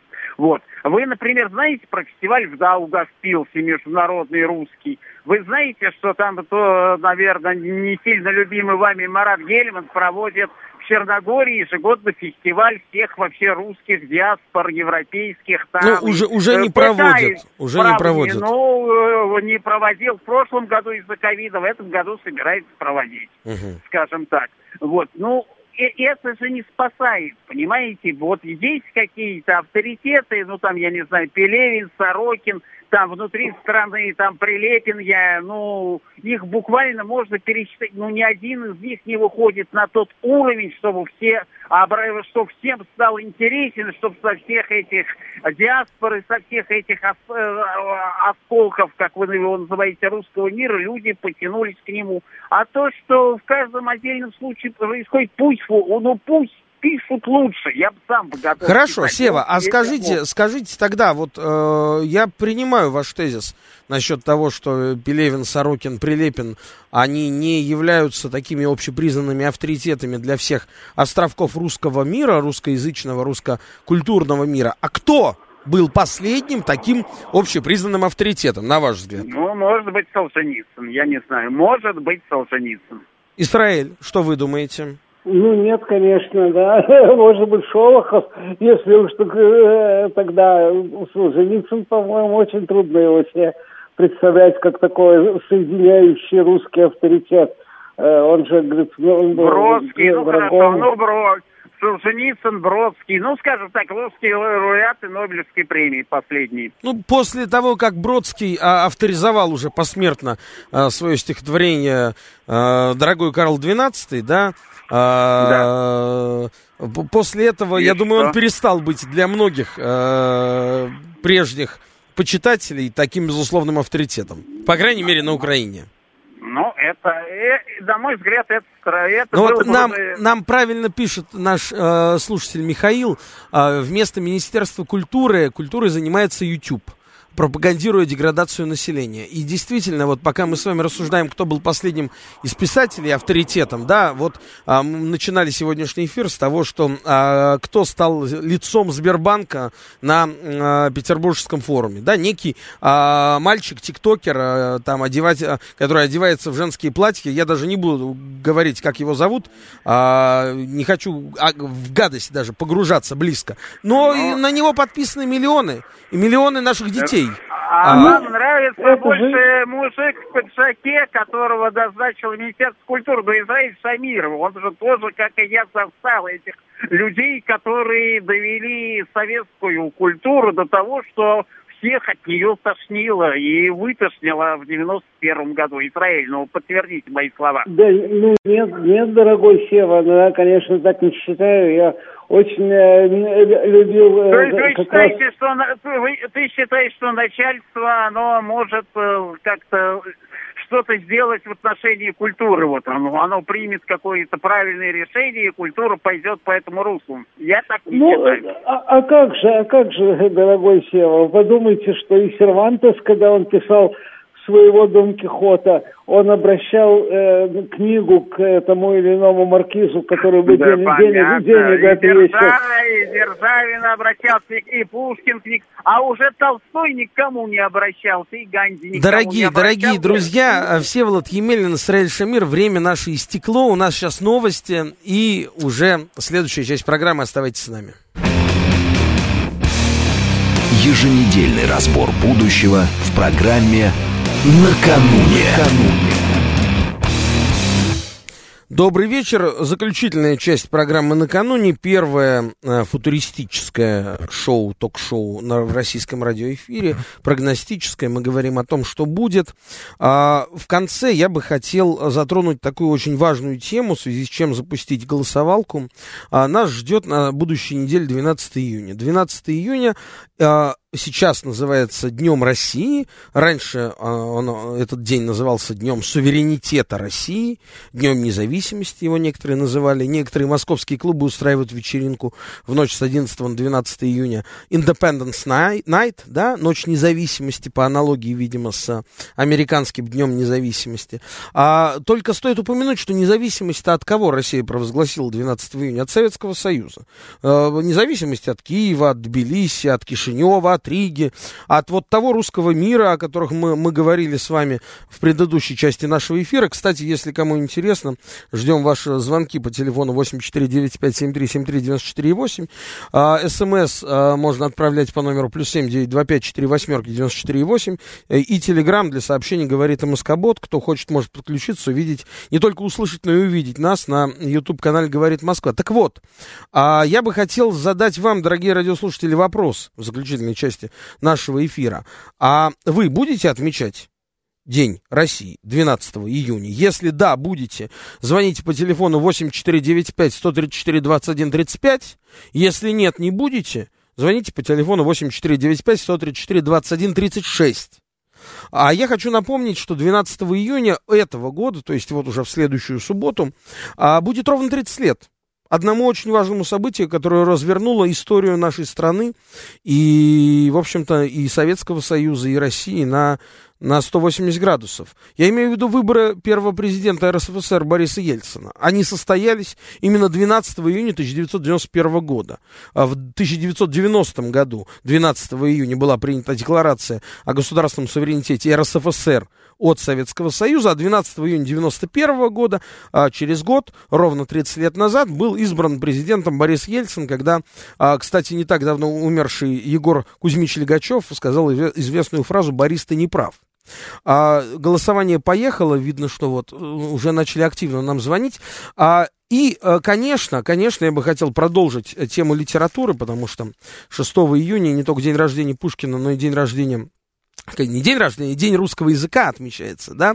А, мы говорили в предыдущей части об этом с а, Всеволодом Емельным и Исраилем Шамиром. Сейчас у нас на связи молодой писатель а, и очень талантливый писатель, писатель, который получил а, в этом году, буквально вот неделю назад, а, популярную, известную литературную премию «Национальный бестселлер» а, Александр Пелевин. Александр, здравствуйте. Добрый вечер. Во-первых, я поздравляю вас с премией «Нацбест». Это большое дело. Знаете, у многих писателей с «Нацбеста» начиналась э, большая карьера. А я хочу э, значит, Спасибо. пояснить радиослушателям, что Александр Белевин получил премию «Нацбест» 2021 года за свой роман «Покров-17».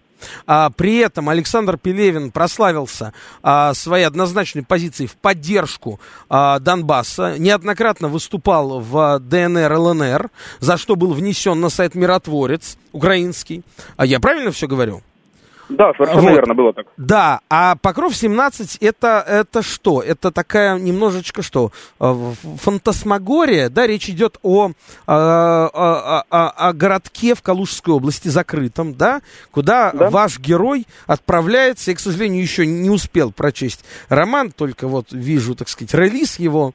Вот. А, э, этот роман связан как-то с событиями 93 года?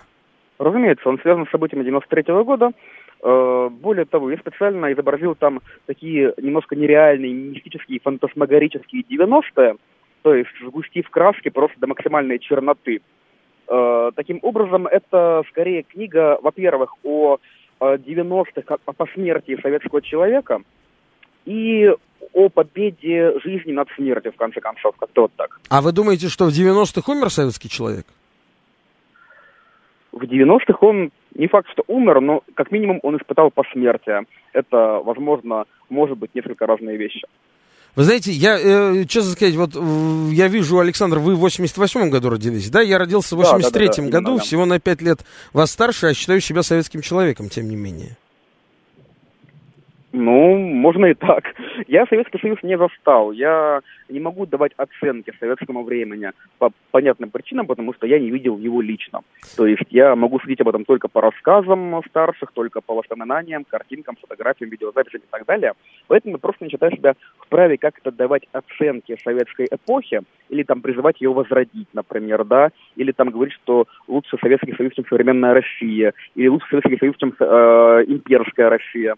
Но каким бы ни был Советский Союз, со всеми его плюсами, да, со всеми его минусами, которые тоже были, там были плюсы и минусы, я считаю, что не было никакой золотой эпохи в нашей истории, такой вообще в истории. Каким бы он ни был, 90-е стали катастрофой для всей страны, безусловно. 90-е стали чудовищным испытанием, чудовищной катастрофой для советских людей, для русских людей, для всех, кто жил на этой территории. Александр, ну вот вы, как уже представитель нового поколения, вы воспринимаете вот этот день, который будет на будущей неделе под названием День России, 12 июня, а это праздник для вас или нет? А, а, а что это за день? Что какая там дата произошла? Что там 12 июня? А мы вот в начале эфира, может быть, а, вы слышали, мы говорили, да, о том, что... Да, да это... это довольно довольно бессмысленная дата, мне кажется, довольно бессмысленный праздник как таковой.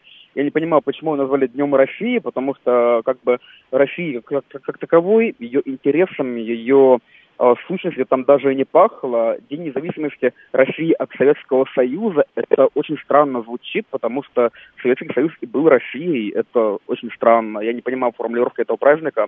Это какой-то... А я вам попытаюсь объяснить, почему назвали Днем России. Потому что действительно называть его а, Днем суверенитета или Днем независимости, как он раньше назывался, ну, это совсем а, глупо а, его называть, потому что все понимают, что от, от кого независимости, да? У нас День независимости это 9 мая, если уж на то пошло. Ну, на самом деле, да. А хорошо, а вот из э, нового литературного э, и не только литературного поколения, как вы считаете, этот праздник а, имеет шансы прижиться? А, или он всеми будет восприниматься как какое-то недоразумение? Нет, конечно, это недоразумение. Я э, за этим днем, за этой датой не стоит никакого смысла, никакой истории, ну, кроме вот этой печальной и позорной довольно-таки истории и это, в принципе, ну, бессмысленно. Это вот как, э, э, знаете, вот была попытка заменить э, День революции, годовщину революции на День согласия и примирения. Да. Идея сама по себе хороша, то есть я считаю, что на самом деле давно пора в головах наших соотечественных, соотечественников примирить условных красных и условных белых, потому что это было сто лет назад. Но это должно происходить не так. Это, должно не, это не должно происходить через дни согласия и примирения, это под, совершенно по-другому работает.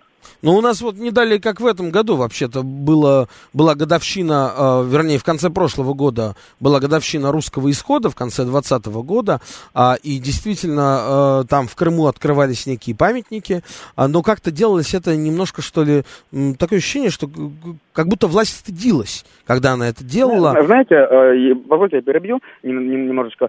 Самый крутой памятник э, этой эпохи, на мой взгляд, лично на мой взгляд, стоит в Петербурге в одном из двориков Охты, около одной из школ. Он называется «Монумент погибшим, всей, всех погибших, всем погибшим в гражданской войне».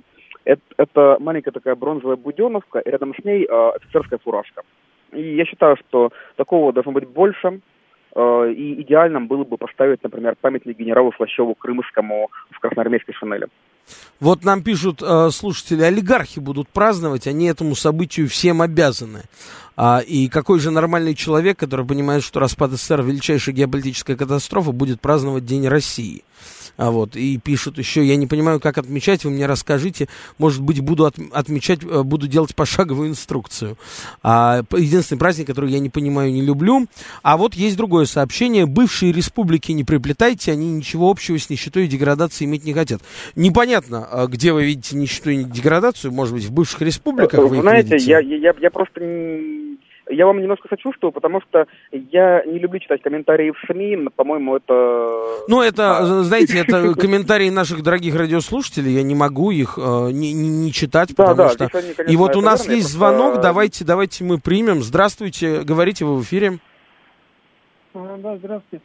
Вы знаете, мне кажется, вот э, День России надо назвать Днем памяти и скорби по, так сказать, некогда великой, так сказать, нашей родине, там, э, Российской империи, Советского Союза, так сказать, миллионов погибших, так сказать, в результате вот этого, так сказать, кровавого переворота 90 Вы знаете, а еще, а как вот, говорят, день согласия примирить, а как вот можно согласиться и примириться тем, что ведь Черчилль говорил, что, э, сказать, белые, они же воевали говорит, за наши интересы, собственно говоря, и бронепоезд. Спасибо. Так, еще есть звонок. Здравствуйте.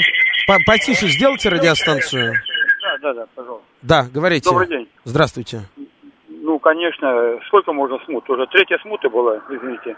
Первая, когда Рюрики распались, когда Екатерина сделала приватизацию дворянам, и потом еще революцию 19 года, 17 года. А сейчас уже окончательное убийство России, уничтожение России. А что вы хотели? Так оно и есть, потому что нет власти у нас народной, а есть только антинародная диктатура. Спасибо. Так, еще звонок. Здравствуйте, говорите. Потише сделайте радиостанцию, пожалуйста. Вы в эфире, слушаем вас. Так, и еще один звонок примем. Здравствуйте, говорите. Здравствуйте. Ну, значит, сорвались. Звонки, Александр, а вот вы слышали сейчас, э, что думают наши радиослушатели. А, я хочу обратиться к вашему роману, за который вы получили национальный бестселлер.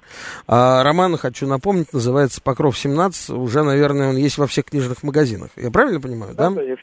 Вот. А вы знаете, вот есть такая концепция, я в том числе ей придерживался и писал много об этом текстов, что э, день рождения Российской Федерации это как раз 4 октября 93 года. Это день расстрела э, Верховного Совета, э, такого советского, советско-российского парламентаризма, который мог стать а, фактически, ну, такой вечевой демократии для нашей страны, а, с ее, безусловно, традициями сильной власти. А, на ваш взгляд, вот нынешняя Российская Федерация с точки зрения ее такого культурно-политического базиса, она нуждается в переучреждении или можно без этого обойтись? Знаете, я из тех людей, которые если чего-то не знают, не, не, я не боюсь сказать, что я этого не знаю. Я не знаю, нуждается ли современная Россия в каком-то переучреждении. В обновлении, конечно же, нуждается. В каких-то поправках, конечно, нуждается. Нужно ли что-то целиком переучреждать, честно, я не знаю. Скорее всего, нет. А вот как вы можете объяснить такую интересную дилемму? Я вот последние дни об этом думаю. Вот помните, мы год, меньше года назад, 1 июля, а вся страна голосовала в едином порыве за обновление значит, Конституции, за такие понятия, как государствообразующий народ – за уважение к традициям, значит, за тысячелетнюю историю православную и так далее, и так далее, да, а, очень правильные вещи, очень правильные, нужные, и многие об этом говорили, писали.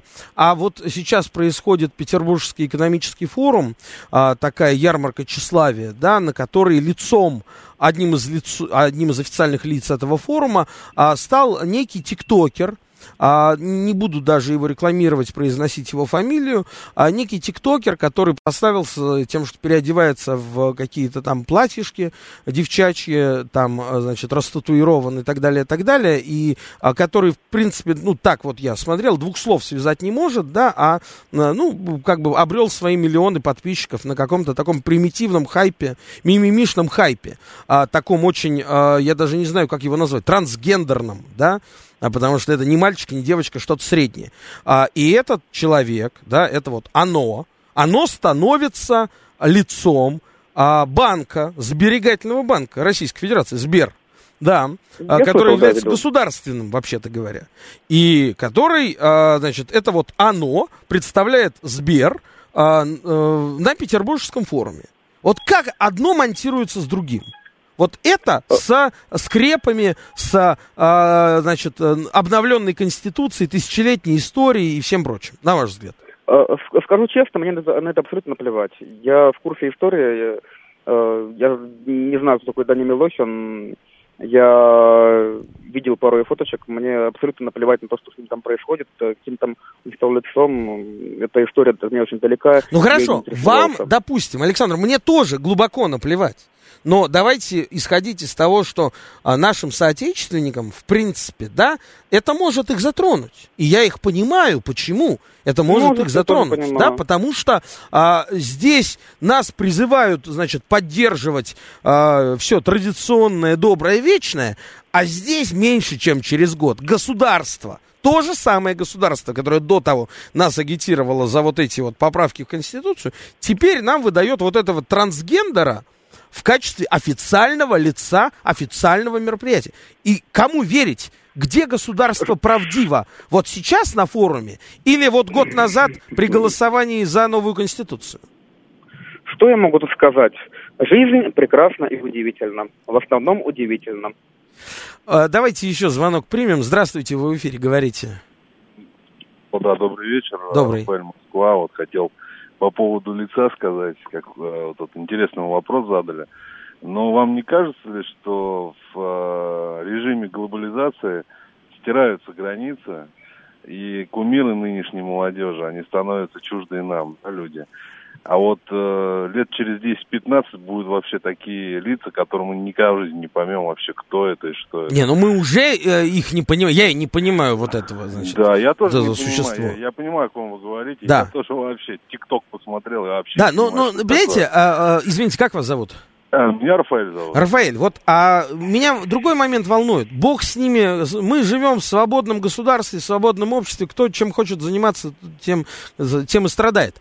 А вопрос в другом. Вопрос в том, что а, это, значит, модель поведения, да, а, нарушает все те параметры, которые до того наше родное государство российское, да, чей день вот состоится на следующей неделе, нам предлагало в качестве образца. А Хотите, я вас удивлю еще больше? Давайте. Ну, смотрите, у нас есть такая зам- замечательная партия власти. И мы все знаем прекрасно, кто идет Я прошу, прошу прощения, прошу- я очень прошу прощения у всех, кто меня слышит. Э, Да. Я немножко вклинюсь в диалог. Э, Дело в том, что э, я прошу, дико прошу прощения. Вы просто обещали позвонить на 20 минут поэтому... Ага, Александр, я вы уже не можете, да? на да, Хорошо, могу, спасибо большое. Александр Пелевин, и писатель и лауреат премии «Нацбест» был у нас на связи. Рафаэль, да, продолжайте. Да, можно я да, Конечно. закончу? Спасибо большое. Вот есть такая Волкова, по имени не помню. Ну, давайте вспомним 15 лет назад, какие она ценности, э, извиняюсь, э, пропагандировала, да, своей группе Тату. Да. А сегодня она избирается под эгидой того, что она хочет защитить там стариков там и так далее. При том, что сама лично 6-7 лет назад говорила, что Россия это не ее страна. Понимаете, вот это все и есть отражение вот сегодняшней администрации, я не знаю, кто этих людей там пускает, там, не знаю, в Сбере вот в этой экосистеме. Сидят люди, да, выбирают популярных там, не знаю, тиктокеров, которые имеют свою аудиторию, на которых можно этот продукт там какой-то внедрить в будущем. Я не знаю, какая у них там идея. Но это есть все, это вот это все отражает. Вот она в целом, эта картинка, у нас есть все. Хотите для либералов, есть для либералов. Хотите для коммунистов, есть для коммунистов. Хотите вот такие вот есть персонажи, как там, типа европейские ценности. Вот они есть, пожалуйста. Мы не... Вот это такая многоликая модель. Спасибо, взгляд, Рафаэль. Да, вот такая вот Спасибо, история. понятна Спасибо. ваша позиция. Напоминаю, телефон студии прямого эфира 8495-7373-94-8. Еще есть 5 минут. Можете позвонить и задать ваш вопрос. А, СМС-портал плюс 7925 восьмерки 94-8. Телеграмм для сообщений говорит МСК-бот. А, напоминаю, что мы продолжаем голосование. Значит, а, 12 июня, День России. Вы считаете праздником. Вы будете его отмечать? Если да, считаете, будете отмечать, звоните по телефону 8495-134-2135. Если нет, не считаете отмечать не будете, звоните по телефону 8495-134-2136.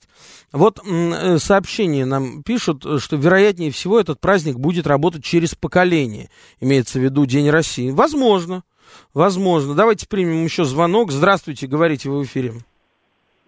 Вы знаете, Дело в том, что эти, во всех странах, вот посмотрите, везде процесс протекает одинаково фактически. То есть, так, извините, а мы с вами уже общались, это нечестно, это нечестно. Давайте мы, значит, сейчас дадим слово другим радиослушателям. Здравствуйте, говорите.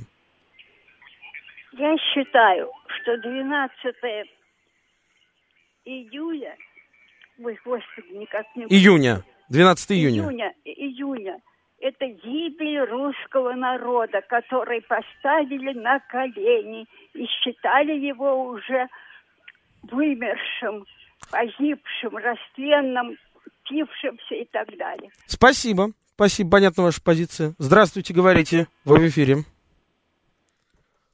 Так, сорвался. А пока что-то у нас здесь не могут дозвониться радиослушатели. Но действительно, вот а, вопрос а, вот, есть звонок. Алло. Говорите. Алло, здравствуйте, Олег. Здравствуйте, да. Вайс. Ну, я отчасти, может быть, согласен на ваш, э, вашим суждением по поводу данного человека, молодого человека, которого обсуждали, но внешняя оболочка порой ничего не значит. Многие депутаты зрелые, воз... Э, зрелые годы перебегают из одной фракции в другую, но тем не менее у них вполне патриотические взгляды не только на словах. Я хочу вам задать вопрос по поводу русского языка. Да. Вы говорили по так называемой организации Россотрудничества, но почему-то у нас только Министерство просвещения проводит Олимпиаду в 147 странах уже ежегодно, в том числе в режиме онлайн, не в полсилы, а даже в четверть силы. Не кажется ли вам, что не только Россотрудничество надо подключать, но и Министерство культуры, которое даже на консолидированной платформе продвигать вот этот русский мир, который охватывает, к сожалению, не, в, э, в отличие от 147 стран, менее тысячи человек, которые в ней участвуют. Вы знаете, а, простите, как вас зовут? А, уже вот отключился радиослушатель. Но смотрите, а, конечно, нужно подключать всех возможных участников и различные министерства. Но а, я немножечко в этом вопросе разбирался гораздо глубже, да, и видел, а, изучал опыт в других странах, как устроено вот это вот институт так называемой мягкой силы. Вы знаете, зачастую этим должен заниматься третий сектор. Третий сектор это те самые некоммерческие организации, которые имеют, конечно же, определенную определенную грантовую поддержку страны государства. Например, в Германии а, и этот опыт, на мой взгляд, вполне применим в нашей стране.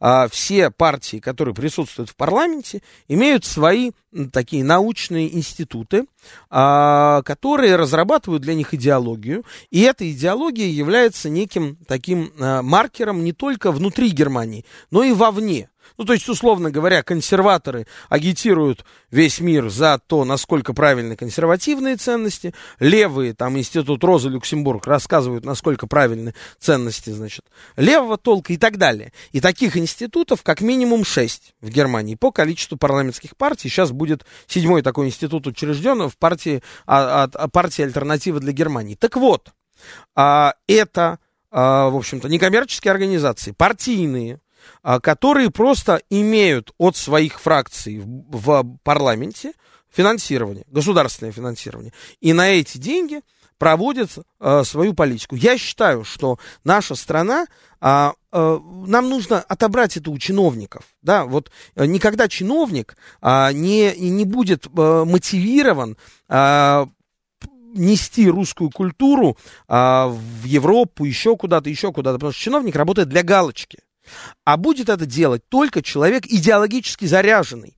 То есть человек, который сам умеет формировать смыслы, идеологию, да, ну, конечно, при поддержке государства, куда, куда без этого. И только если в том случае мы, как страна, возьмем эту вот модель, то эту или какую-то другую модель, где а, некоммерческие организации занимаются а, промоцией своей культуры, тогда, может быть, у нас действительно изменится ситуация. А сейчас уже время подошло к концу. А, это был Олег Бондаренко. Программа «Накануне». Слушайте нас по пятницам с 6 до 8 вечера. А кому интересны Балканы, жду вас на частотах радио «Говорит Москва» по четвергам в 8 вечера. Будьте счастливы и хороших выходных.